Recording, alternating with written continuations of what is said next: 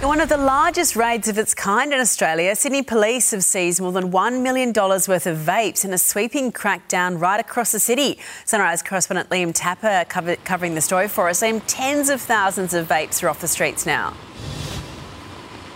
Yeah, morning, Eddie. That certainly is the case. And this was a large scale operation that took place all of last week with New South Wales Police, along with health authorities here in New South Wales. 30,000 vapes and illegal tobacco and illegal cigarettes were all taken off the streets with a street value in excess of $1 million.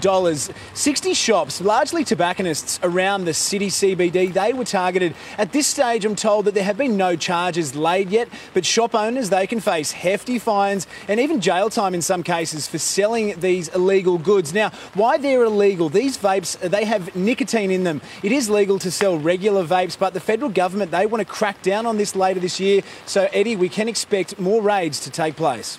Thank you, Liam.